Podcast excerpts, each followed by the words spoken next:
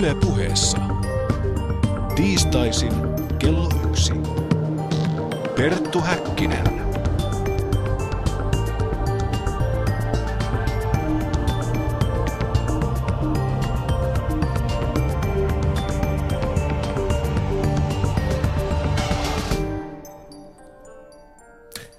Oikein voitokasta päivää ja tervetuloa tämän viikkoisen päänavauksemme pariin. Minä olen Perttu Häkkinen. Roska-elokuvat, exploitaatioelokuvat, B-elokuvat, Ö-elokuvat, halpikset, kalkkunat. Rakkaalla lapsella on monta nimeä. Kun itse olin vielä ihmistaimi, tekivät monet ikäpolveni edustajat kotivideoita ja kaita-filmejä, joissa pääosaa näyttelivät veri- ja sisuskalut. Lähes 30 vuotta myöhemmin tämä genre ja roska-elokuvat laajemminkin eivät ole mihinkään hävinneet, vaan elävät vahvana niin suuressa maailmassa kuin täällä piskuisessa koto-Suomessakin.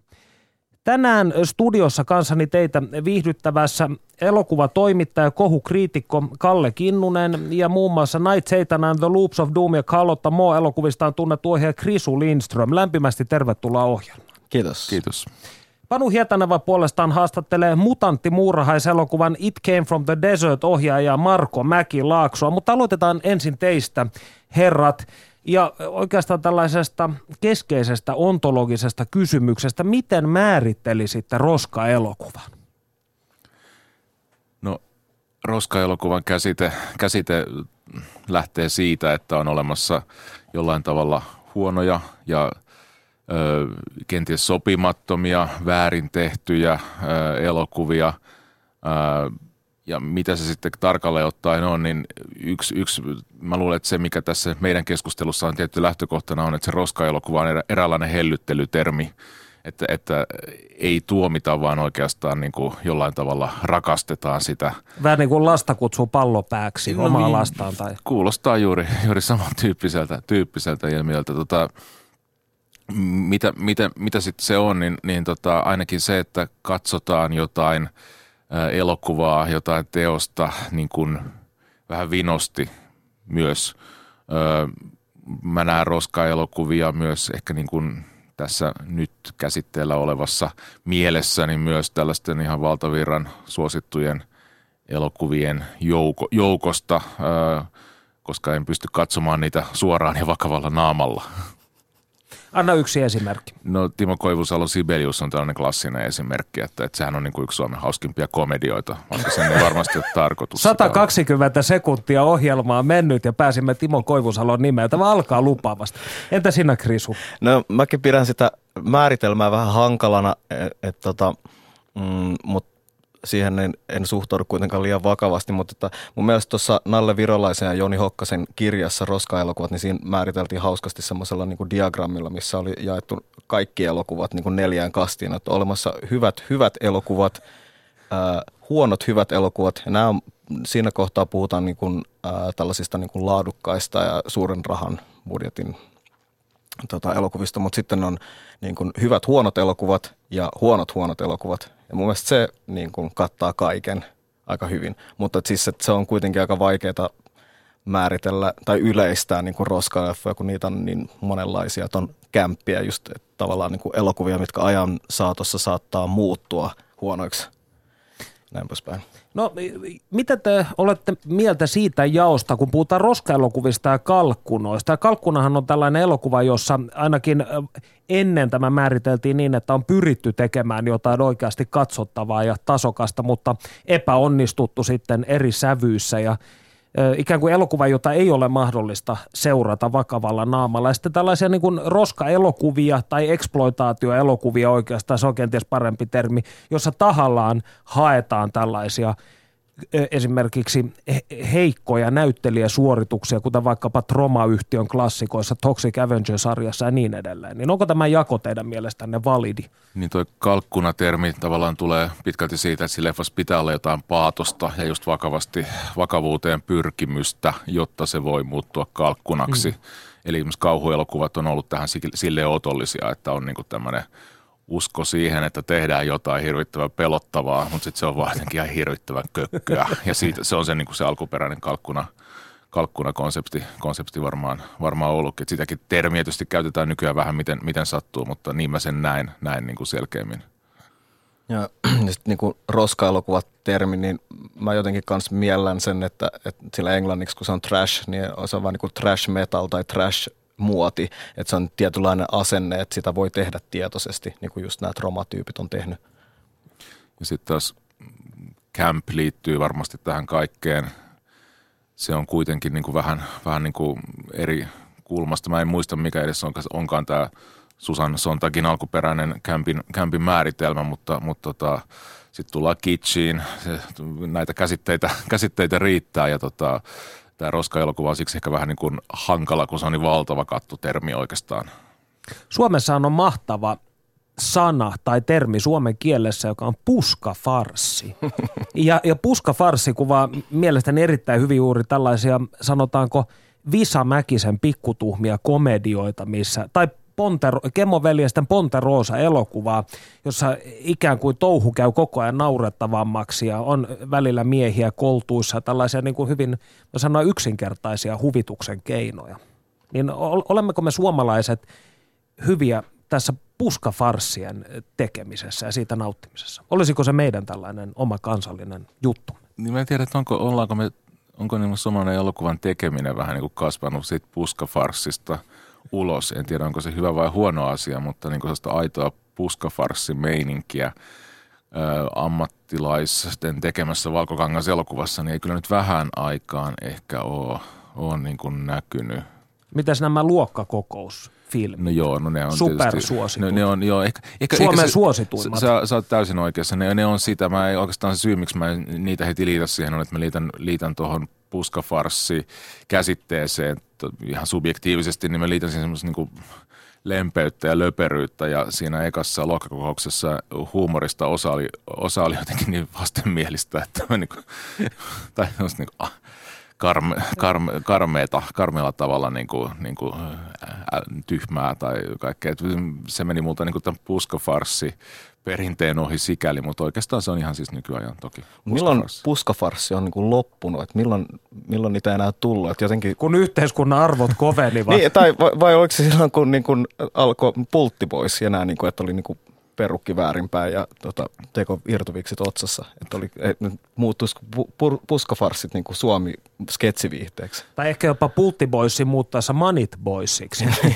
oli, oliko tämä ikään kuin viimeinen kuolinisku no, puskafarssi? No ihan sattuu ihan samoihin aikoihin, jolloin Spede niin kuin Uuna-leffojen suosio kääntyi sitten lopulta laskuun ja – tota, 80-90-luvun taite, jolloin, jolloin tota, varmasti siinä oli paljon muitakin syitä, että se leffateatteri, leffa puoli ei enää toiminut niin paljon. Tuli lama, tuli tv paljon enemmän tota, sketsikomediaa, just, just juuri nuo ohjelmat ja sitten perään kummeli, joka oli sitten tällainen niin kuin u, aikoinaan tuntui niin kuin hirveän freesiltä joskus vuonna 1994.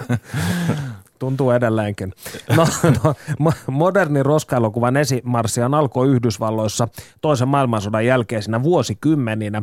Mutta eh, mikä on teidän mielestänne ensimmäinen suomalainen roskaelokuva? Sellainen, mitä voidaan, voidaan näin vuoden 2017 ihmisen silmin katsoa roskailukuvan.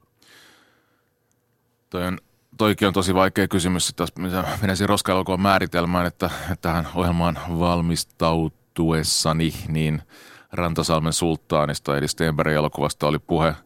En ole koskaan nähnyt sitä kokonaan. Se varmasti täyttää kyllä roska-elokuvan määritelmän, ei, ei, ei siinä mitään. Itelle ehkä se semmoinen niin kuin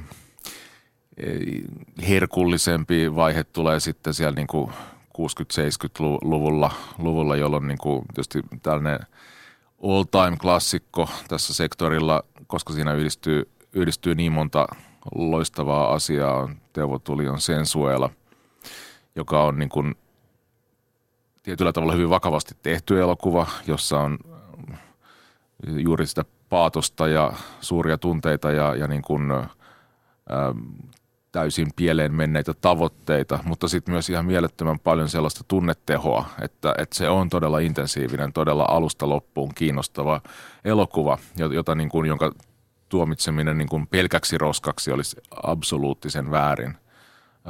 Se on todella, todella niin kuin runsas elokuva. Ja sen vertaaminen Teuvo Tulion aikaisempiin elokuviin on niin kuin sen laadun vertaaminen niin tavallaan turhaa, turhaa, että ne on niin eri, vaikka niissä on ihan samat teemat ja ihan sama, samoja niin kuin, ö, samaa energiaa takana, niin loppujen lopuksi se ilmaisutapa on sitten, kun on koitettu päivittää vähän niin kuin väkisin tällaiseen niin kuin seksi- ja väkivallan aikaan ö, sieltä 40-50-luvun kuvastosta, niin se on mennyt niin fantastisen herkullisella tavalla vinksa, vinksalleen, että, että se on ihan tämmöinen, joo. Taitaa olla tämä Sensuella just kans vanhin kotimainen roska-elokuva, minkä mä oon nähnyt ja, ja tota, se on upea leffa, suomalainen natsi-seksploitaatio, missä tota tällainen viaton luonnonlapsi Lapista viedään tota, niin kuin natsin toimesta synnin tielle ja sitten tota, päätyy reeperbaanille johonkin huumeorgioihin ja näin poispäin. Se on mielettömän hieno. Kasvutarina. Joo, kyllä.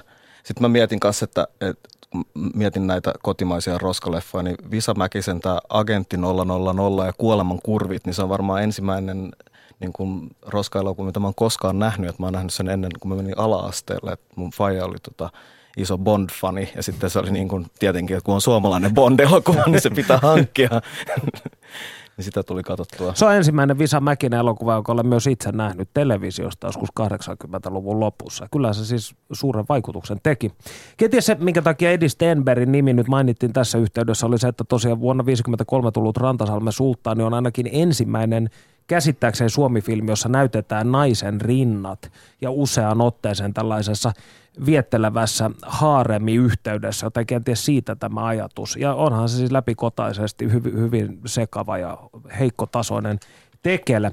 Mutta jos puhutaan nyt sitten nykyajan tuulista ja ö, tällaisesta ei tahattomasta – huonosta mausta ja ö, esteettisestä alamittaisuudesta, niin mennään sinuun, Krisu.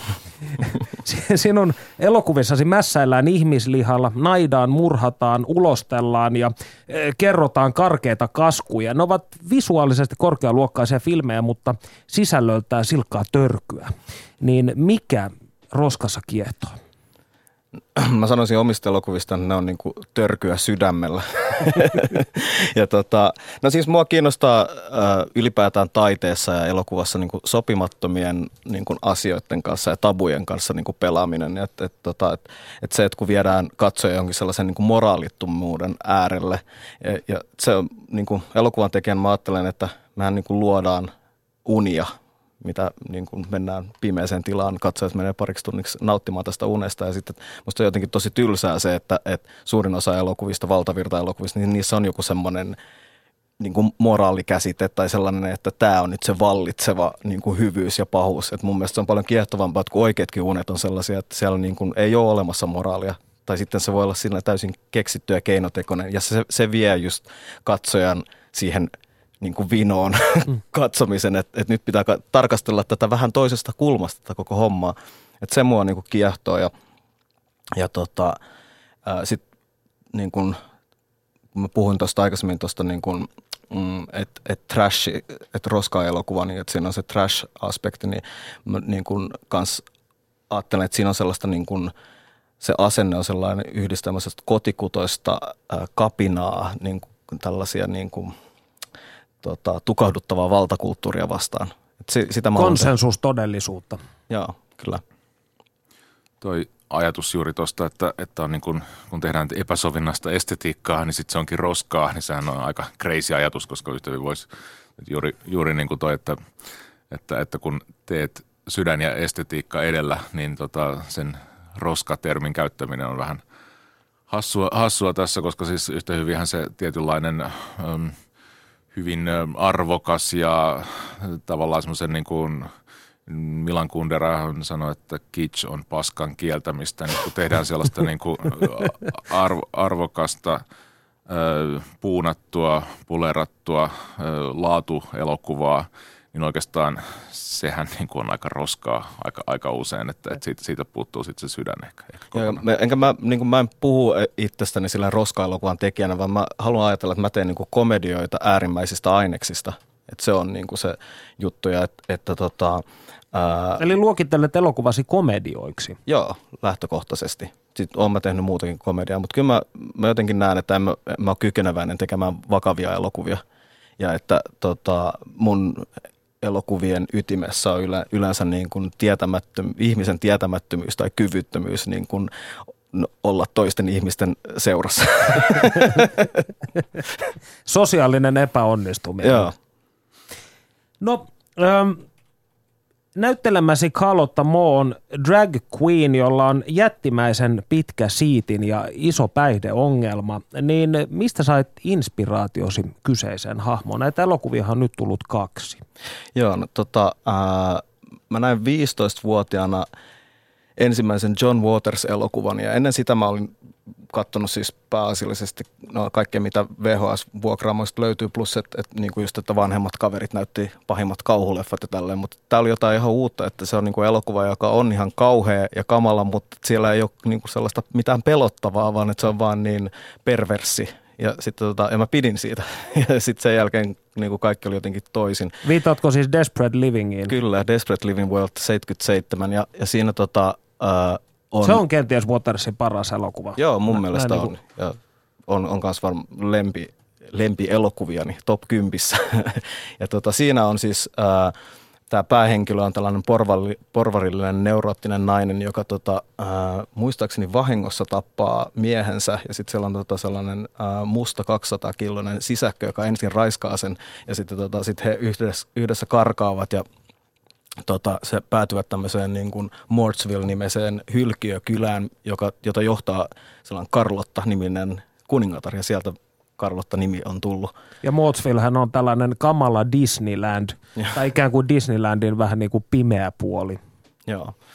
Ja tota, sieltä se niin kuin on tullut tämä inspiraatio. Mä oon, mä oon siis tota aina tykännyt naamiaisista ja pukeutumisesta. Mä oon pukeutunut niin kuin kumma, kumpaan sukupuoleen tahansa ihan suivasti aina, mutta sitten mä aloin katsoa joskus kolme-neljä vuotta sitten sitä RuPaul's Drag Race, oli huippu drag queen haussa ja sitten mun mielestä se oli niin mahtavaa se, se niin kuin meininki, että mä olin pakko tota, luoda oma drag-hahmo, joka niin kuin alkaa vetää tätä John Waters-settiä ja sieltä niin kuin penikset ja mauttomuus ja pyhän häväistys ja kaik, kaiken sopimattoman haastaminen. Eli voisi sanoa jopa, että sinä olet Krisu tuonut puskafarsin 2010-luvulle, mutta tällaisessa äärimmäisemmässä muodossa. Olenko oikeassa? en mä koskaan ajatellut sitä sillä tavalla, mutta mä, mä ajattelen itse, niin kun mulla on animaatiotausta, että mä teen käytännössä aina kun mä teen live-elokuvia, niin mä teen animaatioita ihmisnukeilla. Et, et, siis et mun niin kun, keinot mun komediassa on samat, mitä animaatiossa toimii, että ne on aina pelkistys, kärjistäminen ja liiottelu. Ja sitten jotenkin kun mä koen, että nykymaailmanmeno on hyvin loukkaavaa, niin sitten musta olisi niin kuin tavallaan elokuvan tekijän velvollisuus tehdä niin kuin yhtä loukkaavia elokuvia, että päästään niin kuin samoille leveleille, koska se siinä on jotain tosi feikkiä siinä, että me katsotaan valtavirta-elokuvia, missä kaikki on silleen tosi niin kuin hyviä ja hienosti ja näin, ja sitten tota, sit katsotaan ympärille, mitä sekopäitä täällä on. Tämä oli kauniisti muotoiltu tämä nykymaailman meno minusta niin loukkaava. Älyä lou- loukkaavaa. Niin kuin. Vaadit Jumalaa tilille tästä kaikesta. Todellakin. Kalle, palataanpa sinuun. Aina roska ei kuitenkaan miellytä. Ja Kalle, sinä lyttäsit lokakuussa 2015 kainuulaisen raiskauskomedian Bunny the Killer Thingin niin antaumuksella, että aiheesta jopa kanneltiin julkisen sanan neuvostoon. Suomen Kuvalehti, johon kirjoitit tai johon blogisi on, liittyy, niin sai vapauttavan päätöksen, mutta luetaanpa pieni katkelma arvostelustasi. Sitaatti alkaa. Tuntuu, että ohjaaja hieroo ulostetta ensin omaan pärstäänsä ja hiljalleen myös katsojan naamaan. Seuraava sitaatti. Tämä taas on turaus jotain niin matala otsaista, että myötähäpeän sijaan on vain torjuva häpeä. Ei ole mitään, mitä olla sekuntiakaan myötä väkeviä sanoja. Missä, Kalle, menee huonon ja liian huonon raja?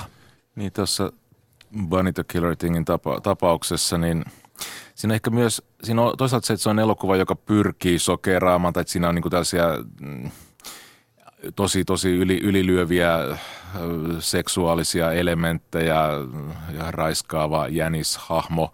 Samaan aikaan se on niinku tällaista suomalaista niinku puskafarssitason tason niin koheltamista, että käsikirjoitusta ei kyllä hirveästi, hirveästi on mietitty, vaikka tekninen taso niin kuin nyky, nykyskaalalla on ihan niin kuin kohtuullisen hyvä amatöörielokuva elokuva pitkälti, mutta tota, näyttää niin kuin kohtuulliselta. Mutta tota se yhdistelmä niin kuin tätä sokeraamisen keinoja, sitten se tietynlaista niin kuin mun kokemaa, mä en voi tietää, mutta tämän katsoessa koin, että siitä niin kuin puuttuu sydäntä, puuttuu niin jotain sellaista, että mistä, mistä niin tämä niin oikein lähtee, on, onko, mitä, mitä tällä halutaan niin ilmaista. Ja tota, um, nämä, nämä aine, ainekset jollain tavalla niin, kuin niin voimakkaasti epä, epäsuhdassa, niin, niin tota, ja päällimmäisenä se, että kun se yrittää olla komedia, eikä niin kuin mun mielestä ole niin kuin missään vaiheessa yhtään hauska. Se on niin kuin aina karmeita, kun katsoo komediaa, joka ei ole hauska. Ja usein se, niin kuin, se, se tuottaa vaan semmoisen niin kuin, vaivaantuneen olon, mutta sitten kun se yhdistellään niin kuin tällaisia epäonnistuneita ö, itse tarkoituksellisia sokeraamiselementtejä, niin se alkaa tuntua vaan niin kuin sen katsomisen jälkeen tarvii niin kuin suihkun. Eli voisiko sanoa, että tällaisten niin sanottujen roska-elokuvien tekemiseen tarvitaan oikeasti aika paljon järkeä ja sydäntä? Ainakin sydäntä, ainakin sydäntä, että se järki,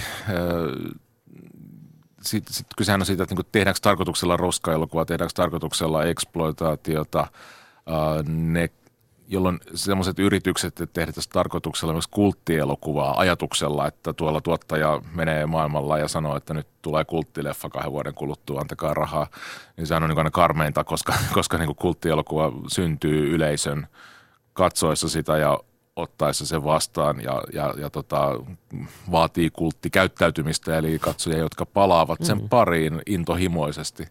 Öö, näiden tekeminen niin kuin väkisin, öö, niin ei, ei välttämättä ole se, se oikea keino. Eli, eli aito, aito hyvä roskaelokuva, aito hyvä eksploitaatioelokuva, mistä nauttii, niin tota, kyllä, kyllä siellä niin kuin joku semmoinen pyrkimyksissä pitää olla jotain öö, kunniallista. Tai sitten vastaavasti voi olla myös elokuvia, jotka on vaan niin, kuin niin jotenkin täysin vinoon menneitä jo tekovaiheessa. Tekijöiden pyrkimykset on ollut niin outoja tai jotain on vinksahtanut, että sitten kun siinä on joku etäisyys, mitä sä katsot sitä, niin, niin sä, ja se sun katse tulee tosi, näet, näet niin kuin jotain ö, ähm, tekijöiden, äh, sun ja tekijöiden maailmankuvassa on joku valtava, valtava ero, ero tai joku, että nämä saattaa olla myös hyvin antoisia kokemuksia kyllä. Kyllä mä ajattelen, niin kuin, että, että just, että, että samat säännöt pätee roska-elokuvissa myös kuin, niin kuin missä tahansa elokuvissa, että, että siis pahin äh, rikos showbisneksessä on se, että se on tylsä jotenkin. Mm. Tai, tai, tai niin kuin sillai, että se ei tuota kiksejä. Että siihen pitää olla niin kuin, siinä kun, kun me katsotaan jotain hyvää roskaleffaa ja nauretaan sillä, niin siellä on jotain niin kuin syytä, että millä me nauretaan. Ja että siellä on niin kuin, yleensä, mä, mä siis opetan animaatio-oppilaille Turun taideakatemiassa – käsikirjoittamista. Ja sitten mä niin kuin aina sanon niille, että jos, jos haluat, että on jotain niin kauheata, niin pitää olla ensin luoda se turva sinne mm. tarinaan. Mm. Että pitää aina olla vastapainot, että, että jos, jos pitää syntyä vihaa, niin pitää olla olemassa rakkautta siinä maailmassa ja näin päin pois. Ja monet nämä niin kuin, äh, tällaiset nythän niin kuin on tullut tosi paljon semmoisia tosi sadistisia niin kuin roskaleffoja, niin niistä puuttuu se niin kuin, tavallaan just se, mistä puhutaan sitten sydän. Että siellä ei ole niin kuin mitään sellaista normaalia arkea, missä niin kuin kaikki on hyvin ennen kuin sinne tulee ne niin kuin tyypit, jotka lahtaa kaikkea ja sitten lähtee se kostohomma. Mm. Että se vaatii sen, että siellä on joku semmoinen niin kuin normaalia, jotain sellaista niin kuin Kyllä. Söpöä. Tämän takia valtaosa klassisista kauhuelokuvista lähtee nimenomaan ydinperheestä, joka muuttaa huuteen kotiin. Ja sitten alkaa lentää verta seinistä. Mutta tuota, tässä pääsimme tämän teidän erinomaisen analyysinne ansiosta kulttielokuvan käsitteeseen, joka tietysti niveltyy hyvin pitkälti siihen, mistä me tänään puhumme. Ja jos puhutaan todellisista suomalaisista kulttielokuvista, tällaisista eh, voi sanoa hyviä kritiikkejä saaneista tulee mieleen kenties joku elokuva kuten Katsastus. Ja sitten huonompia kritiikkejä saaneista tulee mieleen Ponterosa, joka itselläni oli, oli mahtava tilaisuus nähdä Ponterosa isolta kankaalta ihan lähes, oliko toinen viikko, kun se pyöri silloin aikanaan. Ja ainoa kerta, kun elokuvateatterin lipun myyjä on nauranut minulle, kun ostin lipun. Siis päästi sellaisen, vähän sellaisen räkäisen naurun. Ja, ja, ja täytyy sanoa, Poterosa elokuva, jonka luokse olen par, palannut siis useita, useita kertoja myöhemminkin. Ja siinä on jotain sellaista outoa, vinoa, hehkua. Öö, niin minkä, minkä takia teidän mielestänne Ponterosa on niin maaginen? Vai onko se teidän mielestänne maaginen vai, vai huono? No hu- huonohan se varmasti on. Mä luulen, että maailmasta ei löydy ihmistä, jonka mielestä se ei olisi huono. öö, tota, no se, se on semmoinen tietynlainen vedenjakaja varmaan siinä, että kun se on tullut, tullut onko se nyt 16 vuotta, vuotta kun se sieltä oli, niin äh, ehkä myös silloin oli ensimmäinen sellaiseen niin kuin luontevaan, luontevaan niin kuin postmoderniin ajatteluun, että ilman, että siinä kukaan puhumistaan postmodernista, niin kasvanut sukupolvi, joka, joka tavallaan heti näki, mitä se on. E, että se on niin kuin tahallaan läskiksi lyötyy, lyötyy juttua, juttua ja tota, se niin kuin siinä omassa älyttömyydessään – puskafarssiudessaan. Pus, puskafarssi, jossa vielä niin kuin on se niin kuin lisä, lisäkerroin, että se on jotenkin niin käppästä koko ajan. Niin kuin, että, että, että, että, että, että rima on niin järjettömän matalalla tietyllä tavalla ja siitä ollaan ihan tyytyväisiä. Tony Halme puuseen luukussa, kun missi menee pissalle yöllä. Kukkuluuru. Sitä, niin, niin, niin, voiko sitä enää ylittää taiteen niin, keinoin? Niin, no juuri, siinäpä se onkin. Jotenkin kun puhuttiin noista tota, pulttiboisseista ja manitboisseista, niin sitten sit tuntui just siltä, että, että, että tavallaan Ponterossassa niin saavutettiin sellainen niin kuin, mä ajattelin sitä silloin, kun se tuli, että okei, että nyt on tämmöinen niin leffa, mikä on täynnä julkkiksia, tällaisia seiskajulkkiksia, jotka jokainen on varmaan tunnetumpi kuin yksikään suomalainen näyttelijä ja, ja tulee sen takia vetämään niin kuin yleisöä. Kyllä. Jollain tavalla kenties Ponterosa se, miten itse koin sen silloin ja miten myöhemmin useasti katsoessa niistä olen ajatellut, että jollain tavalla silloin tullessaan se kyseenalaisti käsityksen siitä, millainen elokuva saa olla. Hmm. Siis suomalainen elokuva. Muistan, että siitä siis debatoitiin ihan lehtien, printtimediassa silloin debatoitiin siitä, että voiko tätä elokuvaa siis näyttää normaalihintaisilla lipuilla vai pitäisikö lippujen olla puolet halvemmat kuin esimerkiksi vaikka Timo Koivusalon elokuviin tai jonkun ulkolaisen ns. oikean tekijän? Ehkä, ehkä niin olisi pitänyt olla, että se olisi saanutkin niitä katsojia sitten vähän enemmän, että eihän kovin paljon, kovin paljon sitten lopulta tullut, että niin kuin vitsi ei kantanut ihan niin kuin niin kuin toivottiin. Mutta just toi pointti on, on tosi, tosi hyvä, että se varmasti – hämmensi. Se oli varmasti tarpeellinen hämmentäjä, vaikka se silloin ei siltä tuntunut. Se tarpeellisuus niin kuin, niin kuin tuntui vaan, vaan niin kuin oudolta, oudolta vitsiltä ja niin edelleen. Tota, silloin suomalainen elokuva oli tavallaan niin kuin palaamassa siitä semmoisesta niin kuin stagnaation alhosta, jossa se oli ollut, ollut tota, että oli ollut toki, toki 80-90-luvulla tehtiin hyviä suomalaisia elokuvia, mutta tehtiin määrällisesti aika vähän ja semmoinen yleisökosketus oli kadonnut, niin sitten kun sitä alkoi tulemaan tällaisten levottomien häjyjen Rukajärven tien myötä, niin sitten tarvittiin myös tämmöinen niin kuin karnevalisoiva, jalat maan pinnalle palauttava töräys sinne sekaan. Niin Musta hevonen. Muistuttamaan, että tätä, no, kaikki, kaikki on mahdollista. Kyllä. Studiossa siis Perttu Häkkinen, Kalle Kinnunen ja Krisu Lindström. Keskustelemme kotimaisista roska- ja ei-roska-elokuvista. Mitä ikinä aiheesta haluattekaan tietää, niin voitte kysyä osoitteessa www.yle.fi kautta puhe. Ja tässä vaiheessa annetaanpa vuoro Panu Hietanevalle. Perttu Häkkinen. Suomalaiselle elokuvaohjaaja Marko Mäkilaaksolle B- ja roskaleffat ovat ammatti. Tavoitin nykyään Saksassa asuvan ohjaajan puhelimitse, mutta tutustutaan aluksi hänen filmografiaansa, joka vilisee tyylipuhdasta roskaa. War of the Dead sijoittuu jatkosotaan ja siinä Mikko Leppilampi taistelee zombeja vastaan. Jetileffassa taas kaveriporukka kohtaa vuoristomaisemissa verenhimoisen lumimiehen ja seuraava elokuva on tietokonepeliin pohjautuva kauhuleffa It Came From Desert, jossa jättiläismuurahaiset tappavat ihmisiä. Hyvää päivää ja tervetuloa lähetykseen. Kiitos oikein paljon. Mukava päästä mukaan. Kuinka sinä kiinnostuit roskaleffoista? Jokaisella on jossain kohtaa eh, niin kuin elämänsä, ne on katsonut P-leffoja ja muistaa niin kuin semmoisen tietyn leffan, mikä, tai leffoja, mitkä uppos. Ja ja ehkä se upposi just siitä syystä, että se oli niin huono, että se oli hyvä, tai sitten vaan, että se oli todella hyvä. Ja, ja, ja niin kuin monet su, niin kuin suuret Hollywood-leffa-ohjaajat on saaneet inspiraationsa B-leffoista ja tehneet B-leffoja, muun muassa niin kuin Peter Jacksonit tai Ivan Reitman tai James Gunnit tai Quentin Tarantinat sun, sun muuta. Niin, niin tota, itse mä oon kasvanut just tuommoisten ohjaajien työn alla ja katsonut heidän leffojaan, kuin myös Canon Filmsin ää, tuotantoja ja erityisesti Sam Firstenbergin American Ninja, mikä aikoinaan kolahti niin kuin aivan täysin niin, ja kuin myös Hammer Filmsit tai John Landisin ja Joe Dante työt, missä mis on todella paljon tätä B-leffan henkeä, niin, niin äh, ja sitten tietenkin tämmöisiä leffoja kuin Terence Hill ja Bud Spencerin westernit sun muut, niissä on oma villihenki ja, ja mä tykkään siitä tosi paljon ja se on niin, niin vapauttavaa ja hauskaa ja, ja vaikka kuinka se leffa ottaa sitten vakavasti, niin, niin silti siinä on oma pilke silmäkulmassa ja mä oon aina tykännyt siitä. Oliko tämä pilke silmäkulmassa se syy, minkä takia haluaisit nimenomaan ruveta elokuvan tekijäksi? Mä rakastan niin paljon tehdä tämän tyylisiä leffoja, koska just se on villiä hauskaa ja Sky is the limit.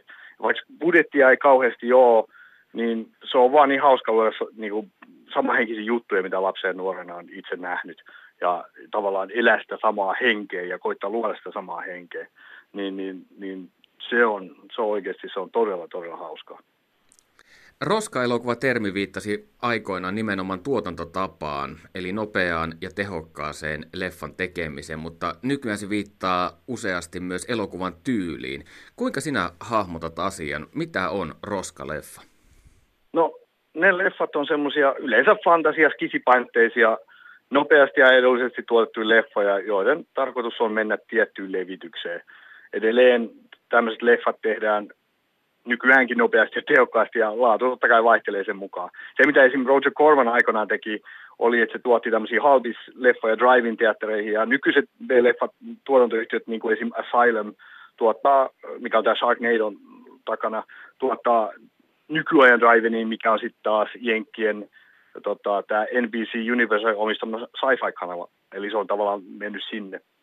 Mutta se, mikä oli ennen aikaa kökkö. Practical-efekti on nykyään kökkö CGI-efekti, mutta storit ja kaikki on yhtä villejä ja vapaita kuin, kuin, kuin ollut iät ja ajat. Mutta sitten on tietenkin äh, Trauman kaltaiset trash-leffat, mitkä on, on sitten oma taidetta. Ja mun mielestä se on oikeasti se, että se on taidetta siinä, missä Andy Warholin teokset. Tällaisia leffoja tehdään tietenkin kaupallisista ja taiteellisista syistä, ihan niin kuin isoja Hollywood-leffoja tai independent-leffoja. Ja mun mielestä kaikki leffat on ihan samalla niin kuin viivalla, että se, on se sitten pieni taideleffa tai sitten iso Hollywood blockbuster tai kaupallinen B-leffa. Jokaisella on oma yleensä ja siksi, siksi niitä tehdään. Roskaleffoja on tosiaan parempia ja heikompia, mutta kuinka sinä näet tilanteen? Millainen on laadukas roskaleffa? Se on vilpitön, itsetietoinen leffa, mikä ei todellakaan niin kaunista tai koita kosiskella ketään puolelle, vaan se tykittää täysin ja on ylpeä siitä, mitä se on. Sillä asentelee, niin kuin, äh, so what, että jollain on 100 miljoonaa tehdä joku jättimonsterin leffa, me tehdään, tehdään sama, mutta niiden catering-budjetilla. Mutta pääasiassa, että sen, siihen pistää sydämessä täysillä, täysillä peliä. Että se, tota noin, niin, äh, se on, se on, siinä huokuu jotain positiivista.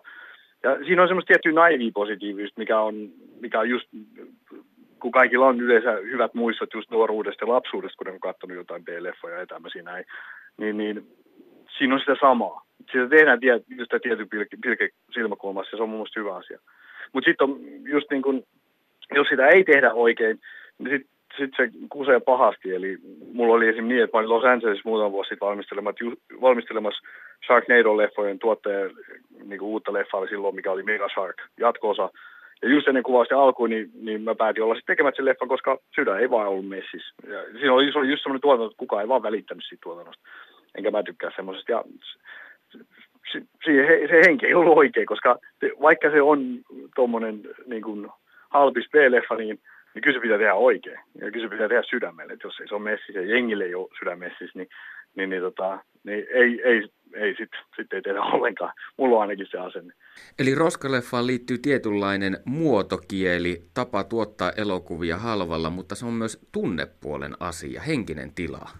Joo, kyllä. Se on, no etenkin, siis tämä on taatusti, että monella ohjaajalla on oma näkemyksensä, miten tämä menisi, mutta mulle se on ihan puhtaasti joko mä tunnen sen tai mä en tunne sitä. Mä voin toki tehdä niin kuin leffan alusta loppuun täysin, ottaa vaan palkan taskuun ja sanoen kiitos work for hire meiningillä, mutta mut jos mä haluan antaa sille leffalle oikeasti jotain, jotain mun omasta sydämestä, niin, niin kyllä se pitää olla siinä täysin mukana. Roskaleffoihin on vakiintunut tietynlainen tyyli, mutta onko olemassa joitain roskaleffa-kliseitä, joita esimerkiksi sinä et käyttäisi elokuvissasi?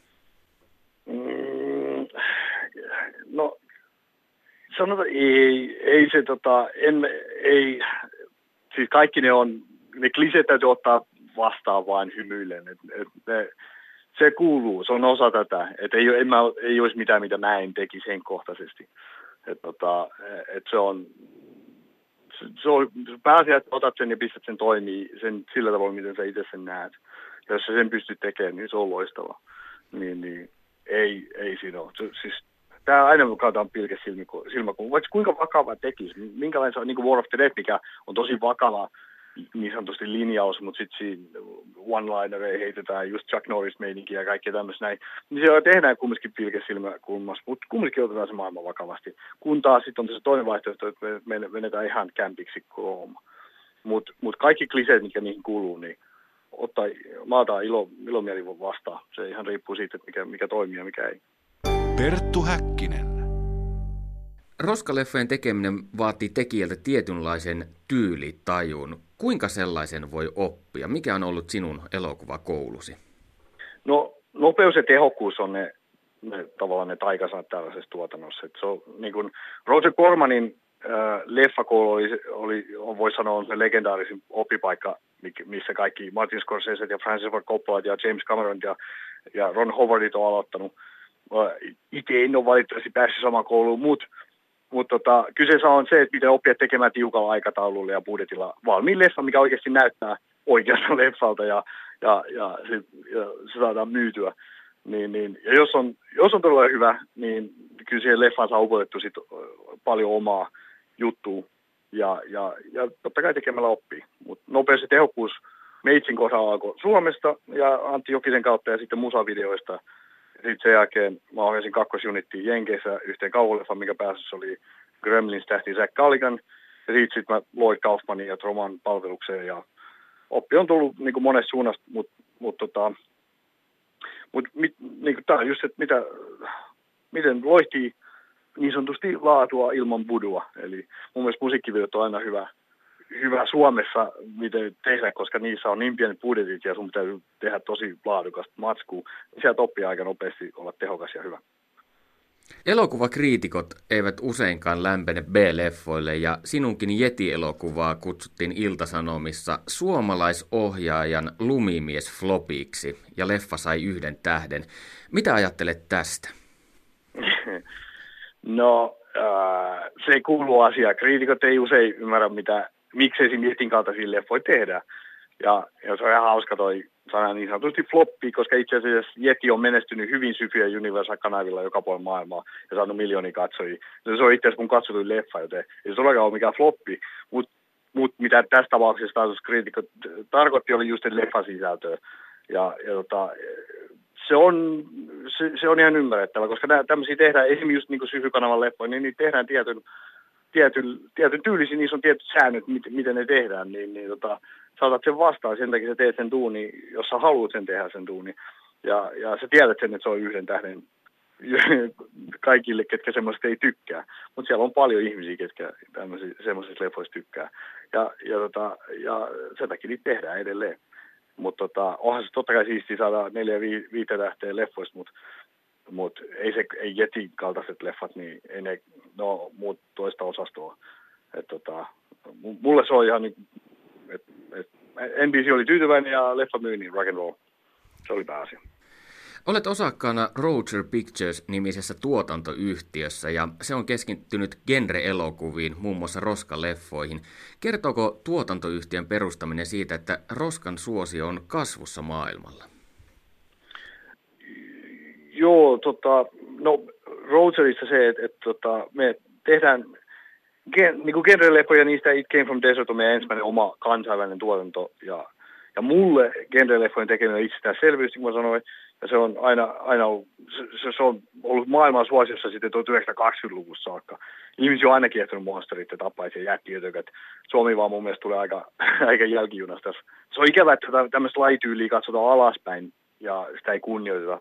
Ihan niin kuin aikoinaan mikä tahansa, vaikka toimintaleffat, niin sama juttu. Se on tosi ikävää. Mutta mut sitten taas, jos sä teet leffan, missä kaksi ihmistä puhuu tunteista yhdessä huoneessa, se kestää sata minuuttia ja sä, ja sä otat paskaa, niin sä oot silti genius. Mutta jos sä teet kaupallisen B-leffan, niin sulla katsotaan alas. Mun mielestä vaan se asenne pitää muuttua ja kaikkien niin kun, kaikki lajityyppejä pitää oppia kunnioittaa. Niin kuin kaikki on sama viivalla, joten, joten mä, mulla on ihan täysin respekti just tämmöisiä leffoja, missä kaksi ihmistä puhuu huoneesta sata minuuttia, niin kun se on tehty hyvin ja, ja se sydän on siinä mukana. Perttu Häkkinen. Tässä ohjelmassa on jo luultavasti 25 kertaa toistettu sana sydän ja lisää pukkaa. Lämmin kiitos Marko Mäkilaaksolle ja Panu Hietanevalle tästä keskustelutuokiosta. Me täällä studiossa jatkamme Krisu Lindströmin ja Kalle Kinnusen kanssa keskustelua.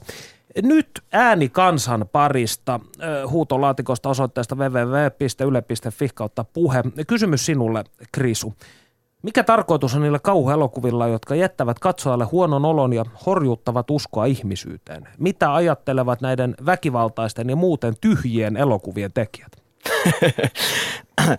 Mä ajattelen, että siis jokainen ihminen käy varmaan jonkun näköistä henkistä kamppailua tässä elämänsä kanssa. Ja sit, tota, mun ää, ensimmäinen vihollinen oli pelko ja silloin mä halusin tehdä kauhuleffoja ja sitten niin jotenkin – siis e, en tarkoita sitä, ettenkö olisi muutenkin muussa elämässäni hakenut vaaratilanteita, mutta että lähin hakea my, hakemaan myös elokuvissa niin, kuin vaaratilanteita ja niin kuin tämä kauhun käsittely, että näin poispäin. Ja nyt mulla on tullut se seuraava vihollinen on niin kuin häpeä, että nyt mulla on sellainen melko peloton fiilis, niin sitten seuraava vihollinen on häpeä.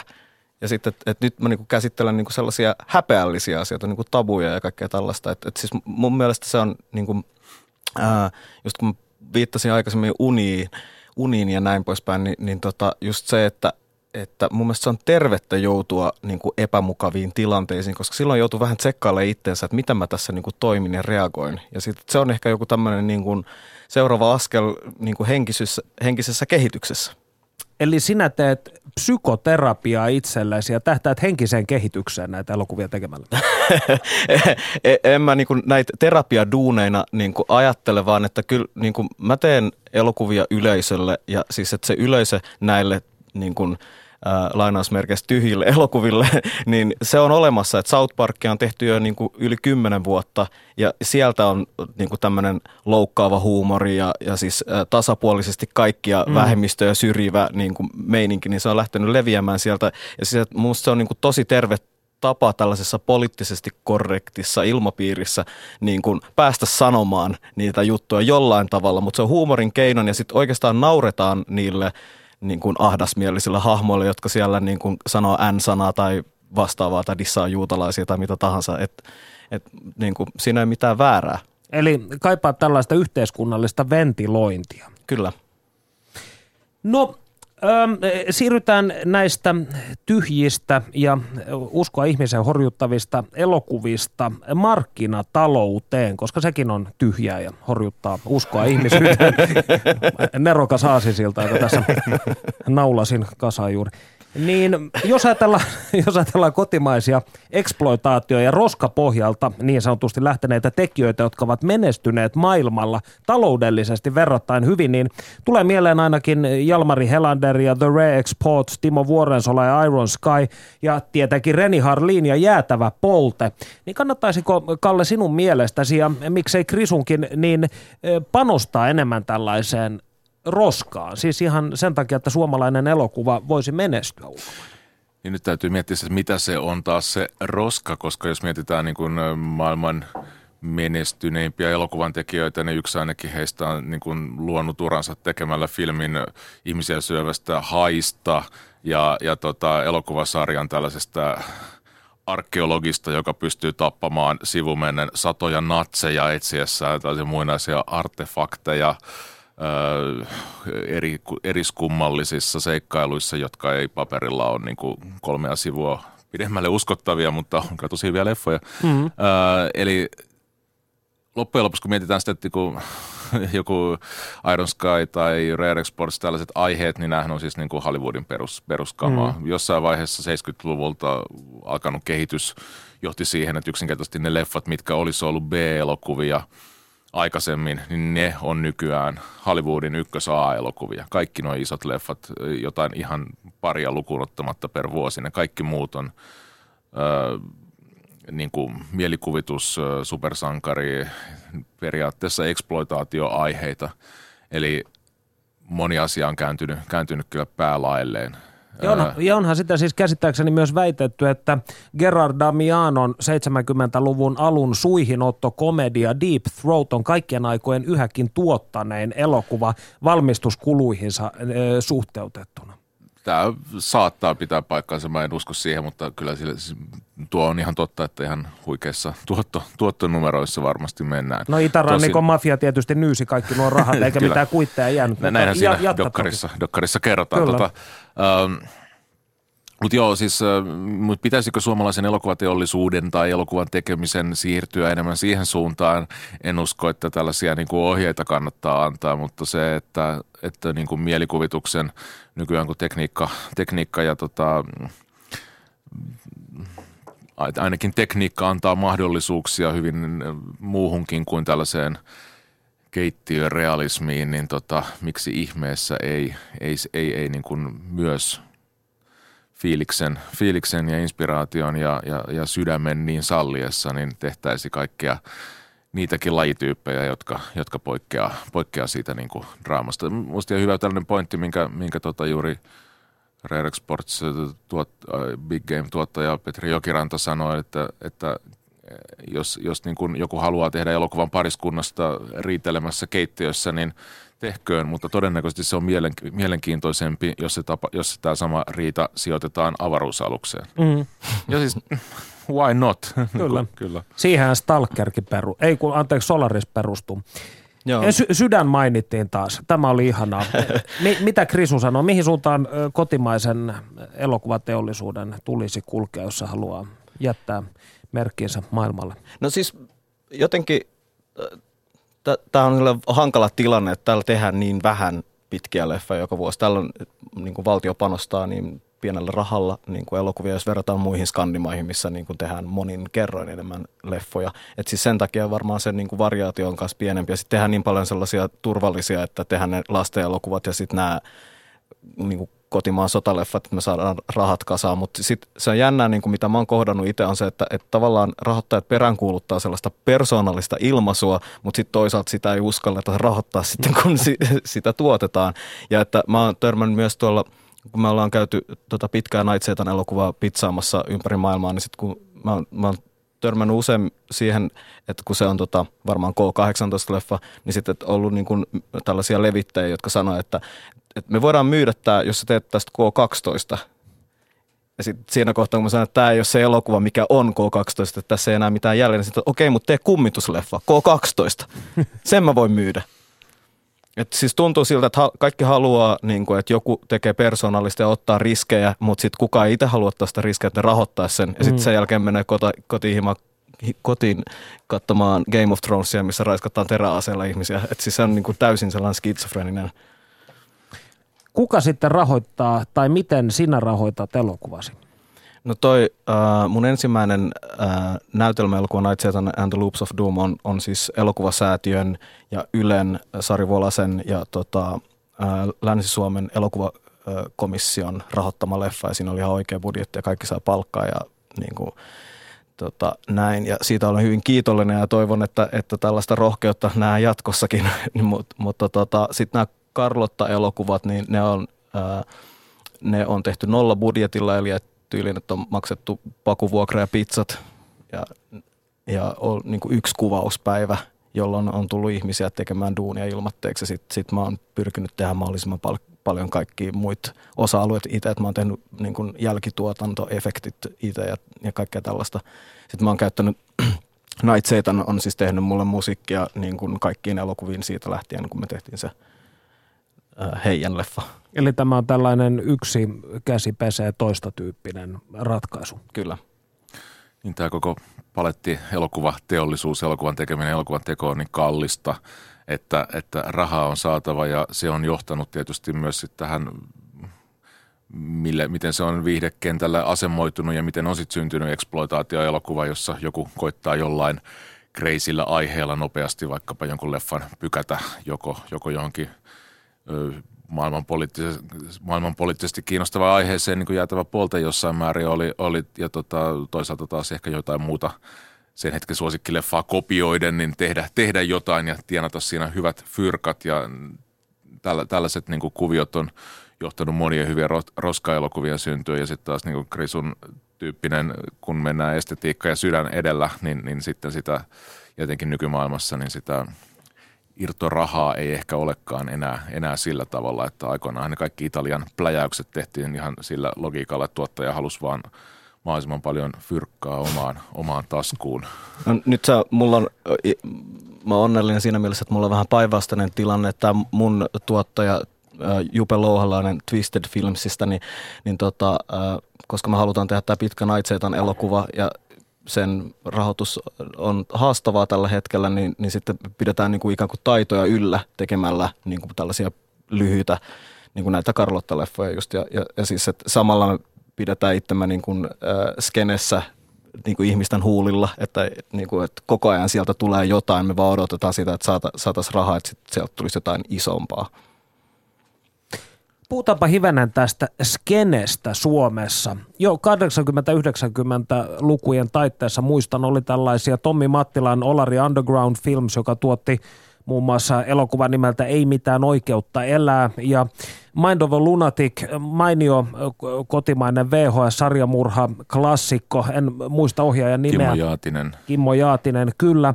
Ja tämän tyyppisiä, niin nykyisinkin näitä tekijöitä vaikuttaa olevan aika paljon. Ensimmäisenä tuleva mieleen vaikkapa joku Arturi Rosteen tai Sami Haavisto. Ja tällaisille roskaelokuvillehan on Suomessa oma julkaisukin, Kalkkuna lehti. Niin onko, onko tämä kotimainen kenttä, eksploitaatioelokuvien kenttä, niin onko se aktiivinen?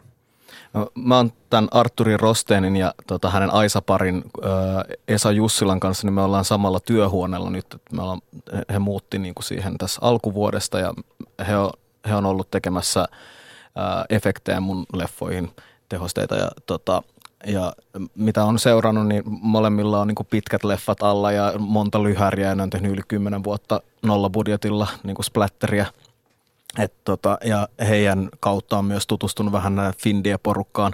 Ja tota, kyllä se vaikuttaa olevan tosi aktiivista, että koko ajan sieltä pukkaa. Se on vähän niin kuin joku tota, tällainen UG-bändiskene, että koko ajan tulee jotain omakustannetta ja, ja tota, on omia tapahtumia ja, ja tota, netissäkin on aika aktiivinen se keskustelu.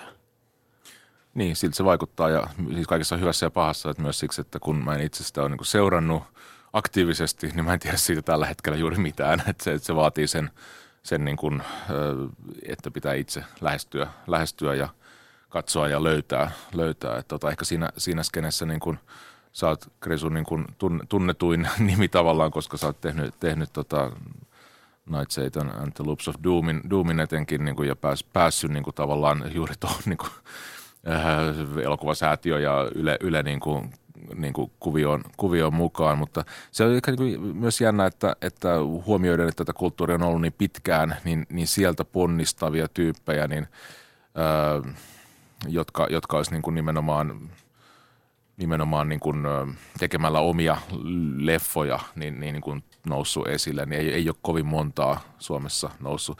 Ei se kyllä maailmallakaan niin kuin hirveän yleistä ole, että sitten tavallaan useat menee sitten jonnekin mainospuolelle tai, tai, tai tota, ehkä sitten taipuvat jopa käymään, käymään tota, pääsevät ehkä taikkiin, taikkiin tai Aalto-yliopistoon opiskelemaan ohjaajaksi jotain, mutta se niin kuin amatöörileffan tekemisestä ylös, ylös niin kuin ammattilaisuuteen ja siihen rahoitusmaailmaan pääseminen niin ei, ei kyllä ole kovin helppoa ainakaan. It's a long way to the top. Joo, mähän on tullut sille jännästi niin kuin vähän sivuovesta, että kun mulla on tuo animaatiotausta, että mä oon tehnyt kymmenen vuotta ää, animaatioleffoja ja ne ei ollut niin törkysiä silloin. Niissä on niin kuin myös sitä törkyä, mutta että ne on, on paljon tota, niin kuin hillitympiä tietyllä tavalla. Ja, ja sitten, että et kun mulla on ollut siellä niin kuin hyvät kokemukset rahoittajien kanssa, että ne on ollut tyytyväisiä niihin animaatioleffoihin, mitä on tehnyt, niin sitten on niin kuin ää, kun ollaan, on kymmenen vuotta niin kun yhteistyötä takana, niin sitten kun yhtäkkiä lyö pöytään Satan, niin sitten vaan se, mitä jos tehtäisiin tällainen, niin niillä on silti sellainen luotto, että okei, että ne tietää tämän tyypin ja millaisia juttuja se tekee. Ja että ehkä tämä tyyppi pystyisi tehdä tästäkin jotain, kun taas sitten, että jos tilanne olisi toinen, että joku tulee täysin puskista sen saman käsiksen kanssa, niin sitten voi olla vähän silleen, että kuka tämä on ja mikä tämä juttu on. Tuohon ihan nopeasti vaan siitä, että Suomen elokuvasäätiöhän on tavallaan niin kuin, ottanut sellaisia askelia, mitä Ruotsissa taas ei otettu tuon genreleffan suhteen, niin kuin, että, että Red Sports ja Iron Sky ollut sellaisia päänavauksia, että sen jälkeen niin kuin varmasti niin kuin mahdollisuuksia periaatetasolla on. Ruotsissa ei ole niin kuin ollenkaan niin freesi ollut se meininki nyt viime vuosina. No jos ajatellaan tätä alkuperäistä dikotomia, että ensin pitää olla jokin turvallinen ja miellyttävä juttu, jota sitten aletaan häiritsemään, eli tässä tapauksessa vaikkapa exploitaatio elokuvien tai tyhjien elokuvien keinoin. Ja, ja konservatiivikristityt, feministit ja huolestuneet vanhemmat eivät ole perinteisesti pitäneet exploitaatioelokuvista, vaan olleet vahvasti sotajalalla jo 70-luvulta lähtien.